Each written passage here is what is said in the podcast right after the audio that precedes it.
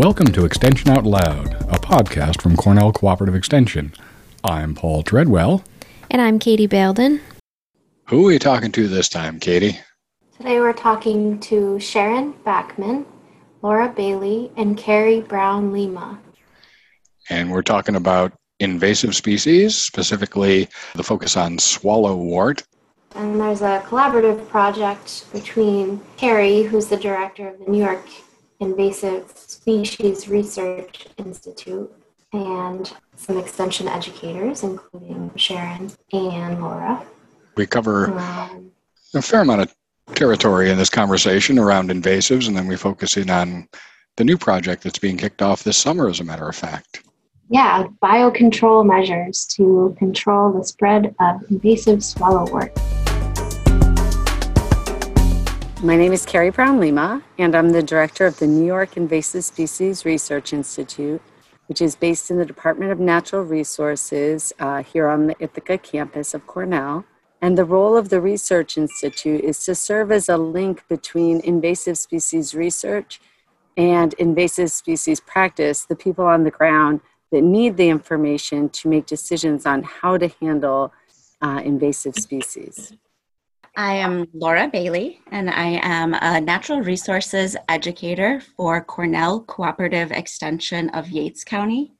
And I'm also one of the regional directors um, of the Master Forest Owner Program for the Northwest region. And I'm Sharon Bachman. I work with Cornell Cooperative Extension in Erie County as an ag and natural resources educator and also with our consumer horticulture program. So, we're here today. We're going to spend a little time talking about invasive species and specifically some of the current work that's happening uh, with Cornell and Cornell Cooperative Extension offices across New York State. So, why don't we start out and just sort of establish what does it mean when we talk about invasives as far as plants are concerned? An invasive species is a species that comes from another location, another country, another continent, and when it arrives in the new location, its populations start growing unchecked and it causes some sort of damage either to the environment, to the economy, or to human health. And that's a really important part of the definition of an invasive species because we have many non native species that we purposefully introduce here for crops or domestic livestock that also are not native, but they aren't causing the damage that invasive species cause. Can you help me understand what's the difference between a weed and an invasive species? I mean, I have weeds all over the place. Are my weeds invasives? Some of your weeds are invasives, and there are weeds that are also native species that are just better at growing and taking over and dominating areas. So I believe our common dandelions in our lawn are not invasive species, but are weeds. I, I, would agree with that. A weed is a plant out of place, right? They do cause economic harm, but many of our weeds are from around here. But um, many of our invasive species cross over into that weed category. I can think of Japanese knotweed growing in the city of Buffalo near some of our gardens. To me, it seems like an invasive is much more aggressive than a weed would be. Or do we have really aggressive weeds and we just live with them? We do have aggressive weeds. Um, and like Sharon said, they are usually out of place where maybe they're in our garden where we don't want them. Do you have, we call them weedy plant species, species that grow in large quantities and can kind of dominate an area, but that are native. Um, so, but for the most part, a lot of the plant species that have this capacity to completely grow out of control and take over are species that come from other places and they have no native enemies that feed on them that can then keep their populations in check. And there are some overarching principles that help determine what species are invasive and what species aren't. And when it comes to invasive species, they cause either environmental harm, economic harm, or pose harm to human health. And those harms, I'm guessing, are what require uh, management. So the difference between like a weed that might be pretty, like a dandelion or something, and an invasive species is that it requires some kind of management. Is that right? It kind of it takes over. It has that ability to outcompete, um, you know, weeds and and other uh, native species in the ecosystem. And then also at another level, if it is dominating those areas and posing risk to human health, then that's something that we definitely need to manage.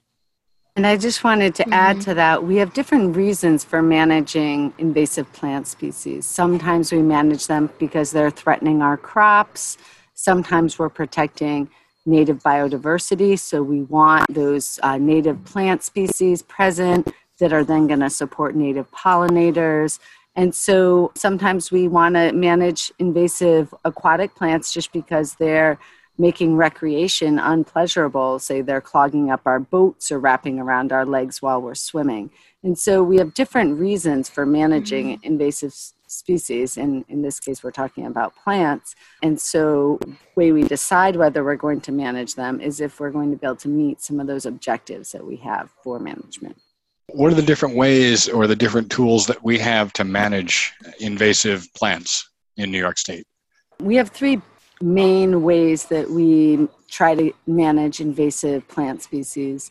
The first one is just physical removal. So we're either pulling them or mowing them. The second option is using some sort of a chemical treatment, an herbicide that can be specific as possible to that species. And then the third option we have can be a longer term, more sustainable solution, but also requires a lot more initial research and investment is using biological control. And biological control in its classic form is where we go to wherever this invasive species came from, their home range, where they're usually not problematic, and we try to find the species that eat that species there and that are actually the ones that keep it in check. And then we spend years researching it and we bring it over after it's been approved that we'll eat nothing but the one target species that we're hoping to control and introduce that as a way to keep the populations at lower numbers. We're on here mainly today to talk about the Swallow Wort project, but I'm wondering if before we start diving into that specific project, if you could share some of the invasive plants that New Yorkers might see regularly or that might be more common. I think one that you know most people are pretty familiar with and can find just about anywhere they look would be garlic mustard. Garlic mustard. It sounds like it should be good to eat, is it not? Well, it, it is edible. there, there are some people that call themselves invasivores and uh, you know work on a diet of eating invasive species. And I will admit, my kids and I did make dinner one night. We had uh, tortellini with vodka sauce, and we garnished it with garlic mustard. It's problematic in in your county. It is. Yep, it's you know like all invasives, you know, really dominates an area in forests, just takes over the forest floor, and then that ends up interfering with regeneration of tree seedlings and any other you know like forest plants. Sharon, what do you guys face out there in Erie County? One that's kind of timely for this point in the year is uh, wild parsnip. It's related to giant hogweed, and you're going to be seeing it along your road ditches. It's a great one to have folks be aware of and know that they need to avoid it, especially on hot days like we've been experiencing, not get that photophytodermatitis reaction on their skin with the burns. And you don't want to go and munch on some wild parsnip, even though that one sounds edible too. So always, you know, something when you're out there, when people are out there learning how to identify invasive species, you know, it's really important to keep those connections with the people that have taught you about them. Or if you're uncertain, you know, reach out to somebody to verify confirmation because there are a lot of lookalikes. Sometimes they can be native lookalikes that we want to make sure that we don't remove. And other mm-hmm. times, you know, like wild parsnip or giant hogweed, they can be, you know, harmful to human health right now we're in the middle of a drought. It's really hot, kind of experiencing some of the impacts of climate change. And I'm wondering if that has an impact on invasive plant species. What we have been seeing species that previously weren't invasive or problematic in New York are now able to survive and thrive in places in New York where they previously weren't. And so mm-hmm. we're also seeing species that were here but didn't have an explosive population start to spread more as well. So those are the kinds of things that we can we're going to see with climate change. We also have seen where the native species might be weakened or less healthy because of drought and maybe the invasive species would be able to take hold because it just was a little more resilient or a little more adaptable to that climate. And so we do see invasives tending to do better, relatively speaking, than native species. The current focal point of your research, Carrie, and Sharon and Laura both participating in this is something called swallowwort. Can you give us a little history of what swallowwort is, where it came from, how it ended up here, and why it's a problem?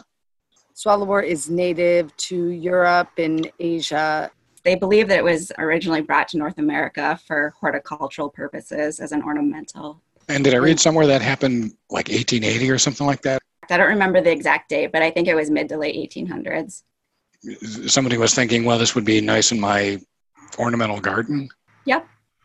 Yeah, it is a very, so it, very pretty plant. So, yeah. We are the culprit for a lot of the species that come here. Some do come in ballast water or in packing material, and then some are brought over purposefully with the idea to plant in gardens. But you know, sometimes they weren't problematic in the beginning and then because of disturbance or climate change or they were able to spread further to more favorable areas then they were able to really take hold and become problematic. That's why we see this lag period sometimes between introduction and the problematic stages that we were experiencing right now. If it was brought over intentionally because it's kind of pretty could you describe what it looks like there's actually two species of swallowwort that are considered mm-hmm. invasive in New York State. One is black swallowwort and the other is pale swallowwort. And both of them are twining vine. The pale swallowwort has a lighter pink to maroon flower, and then the black swallowwort has a dark maroon to an almost black flower. And they're tiny little flowers with about five petals each. So if I'm out for a wander, where am I likely to encounter a swallowwort? So, black and pale swallowworts both can establish in a wide range of soils, different light conditions, moisture conditions. So, they can be found in a variety of different habitats like roadsides and agricultural fields. Typically, they prefer full sun, but they can also thrive in some semi shaded areas. So, black swallowwort is the one that you might often find invading woodlands and pale swallowwort can also be found in some of those more densely um, shaded sites. One of the issues with swallowwort is that when a monarch butterfly is having a hard time finding milkweed because it has been outcompeted by swallowwort, then they think that it's an alternative that they can lay their eggs on, but unfortunately it doesn't provide the same benefits to them that milkweed does. So their larvae won't survive. We talked about some of the problems of, that swallowwort is causing in ecosystems, but I'm not sure that we touched on all of them. So, are there other problems associated with swallowwort? We also mentioned, you know, in like woodland areas, they interfere with forest regeneration, but the, it's also problematic in agricultural areas because swallowwort will often grow along field edges. And when it works its way into the field and then, say, gets chopped up along with the hay, it can sicken livestock. Mm. It also just becomes almost impassable. Its other name is dog strangling vine. And so mm. it, it gets these long, viney characteristics that wrap around your ankles when you're trying to walk through it. So movement among an area actually becomes difficult once it forms a, a thick stand. So, can I just flip back for a quick second to ask about the approval process? Who approves a biocontrol as being suitable for release? The biocontrol, first, the research is done, um, mm-hmm. and there are certain protocols that researchers use, certain tests they need to conduct, and then they write that up and summarize their result. So then that's the in the researcher's realm.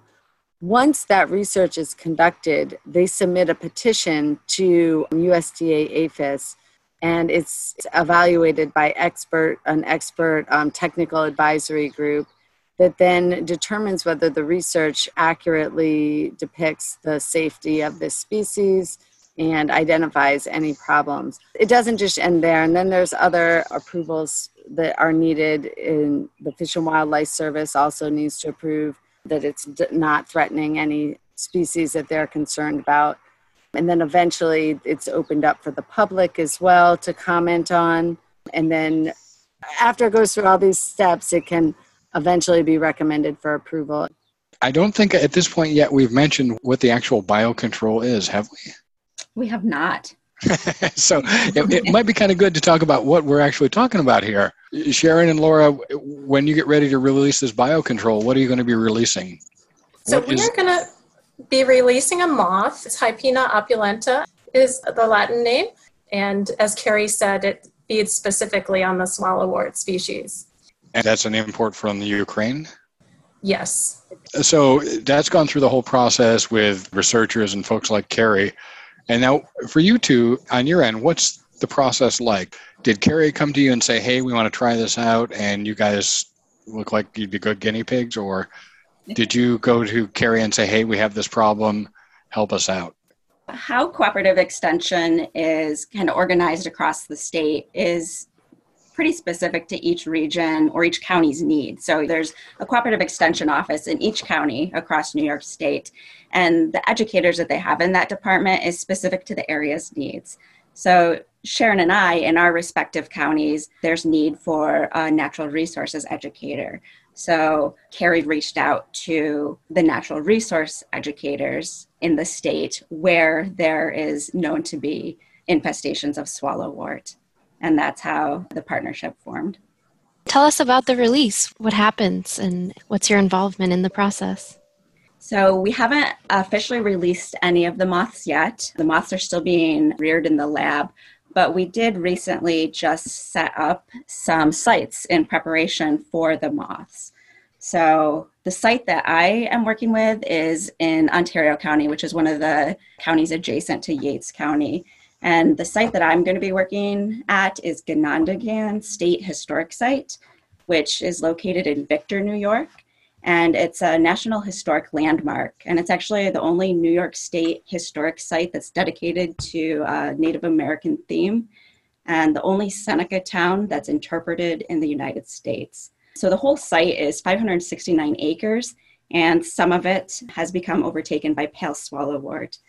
So, in some of the areas, uh, the New York State Office of Parks, Recreation, and Historic Preservation has been successful at managing the infestation of swallowwort with some of the control methods that Carrie mentioned earlier, such as prescribed burns and chemical treatments. But there is approximately four acres where some of these other methods of control are really not ideal and they haven't been able to manage the swallowwort in that acreage. So, this is an ideal site to see if something like biocontrol can be used to manage the infestation. What about you, Sharon? Where are you letting your critters loose? We have two sites here in Erie County. One also is a partnership with state parks. It's along a beach on Lake Erie. So I put that cage up probably about two weeks ago with Carrie's research assistant, and we had one of our big lake storms. So I'm going back out this week to make sure all is good. A couple weeks we're going to have the moths to release, but um, we're not quite sure when. And then my second site is more of a field and it's called an oak opening. It's a site that one of our towns is seeking to preserve. It connects some open areas, so they're hoping to have some walking trails through there. But right now, the dog strangling vine characteristic of the swallowwort is showing through, and it's a hard area to get through. So we're going to put that cage up later this week. And what kinds of data are you collecting? We set up 10 monitoring quadrants. So the moths will be in the cage for a period of time. And then once the plants inside the cage have been eaten by the moths, we're going to release them into the surrounding area. And then we're going to go back to those 10 quadrants that we set up and monitor density of swallowwort in there and any feeding by the insects. So when we set up those plots outside of the release cage, what we do in those plots is we go through and we count all of the stems of swallowwort so that we get an idea of the density. We're counting stem density. So you're count you're literally like pulling all of the stems counting them one by one and then you're looking underneath this dense infestation to kind of see the underneath all of those flowering vines like the seedlings that are coming up underneath it too.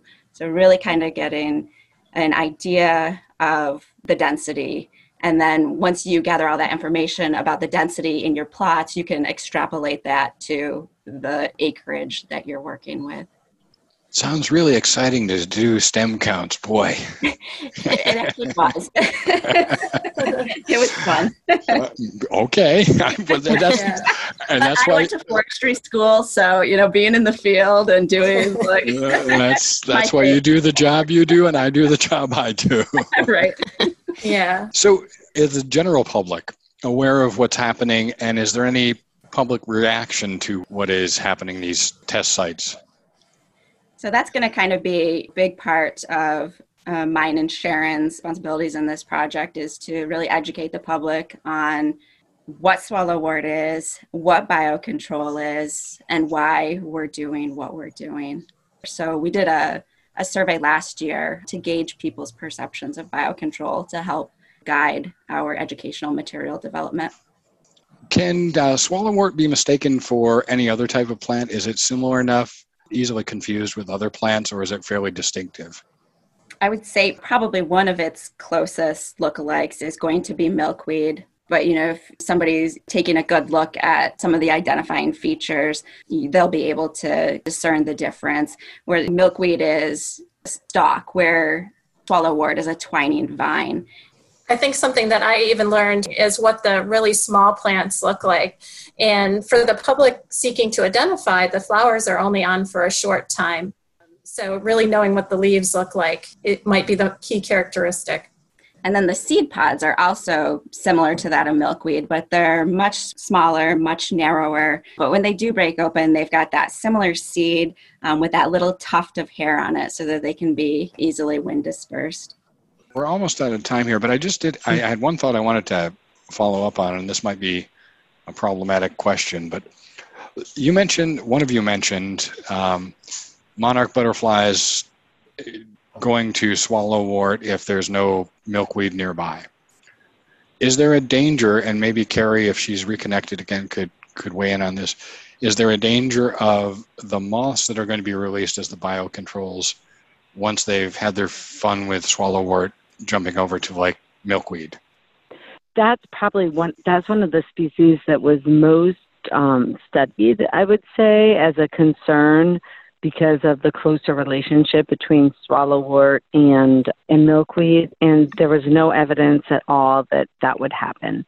And also because so many insects are so highly host specific, meaning that they really can't survive on anything else. So in the same way that the monarch butterflies can't eat the swallowwort, the Hypena opulenta moths can't survive on the on the milkweed. And so that's what makes for a biocontrol that we would consider safe um, is when we we there's really a, such a low probability that that species would ever be able to survive on anything else. You were mentioning how eradication isn't the goal of biocontrol. So, could you explain that thought a little bit more? A lot of times when we're using conventional control methods, and that's when we're talking about, you know, herbicides or removal, we actually need to get rid of all of the species in an area so that its seeds don't build back up and its roots and it spreads again. With biocontrol, we call it a sustainable solution because the insects are going to feed on it, and as if there's a lot of it available, in they would their populations would grow, be able to grow, and then as it's reduced, their populations will be reduced. However, we don't really need to get rid of every single swallowwort plant to bring an ecosystem back into balance. If we had a big field that was full of many different plant species, native grasses, milkweeds, other flowering species, a few swallowwort plants in there aren't going to be a problem. The problem is when its population takes over. And so biocontrol would never actually like eliminate every single plant, but that would be okay because even if we were thinking about an aquatic plant species, if there were one or two plants in the, the water, it's not going to be clogging up our boat and making it miserable to swim. It's when the very high, dense population is present where we really see the negative impacts. So we're just about out of time. Is there anything that we should have asked you that we didn't? I don't know if this was mentioned. We're cautiously optimistic about this biocontrol. We don't want to say this is going to be a silver bullet. And now that we're releasing this, all the swallowwort is going to be reduced and we're all going to live happily ever after. Often we have uh, the need to introduce more than one biocontrol species. Some of the most successful biocontrol programs involved not only, say, for example, the, the Hypena opulenta, the moth that we're releasing to control swallowwort, it feeds on the leaves.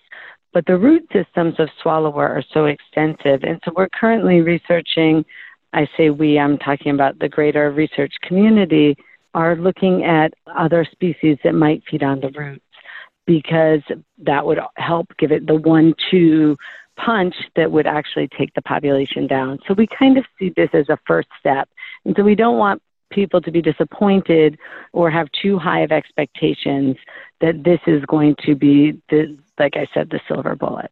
And so that would be just a final word that this is a step, one step in the direction of a longer term and um, wider control program. So, if people want to know more about the project as it's unfolding, where should they go? What's the best place to find info? Well, we're currently working closely with CCE to produce outreach materials so we can give more information on swallowwort, on its control. We have some information on our website, www.nyisri.org. And I know that the CCE websites also will have some information on them. But we can also be contacted you know, directly if, if anyone was interested in, in becoming engaged in the program down the road or just wanting more information and to have some questions answered. So Laura, Sharon, or myself would be happy to address this.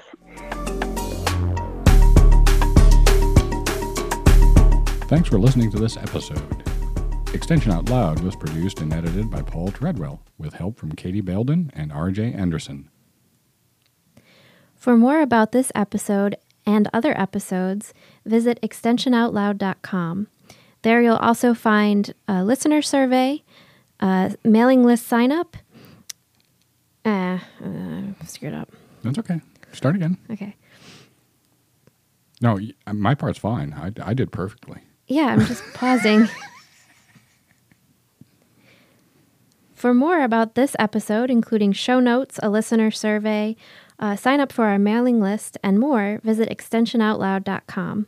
And be sure to subscribe to Extension Out Loud on your fav- favorite podcast directory. be sure to subscribe to Extension Out Loud on your favorite podcast directory.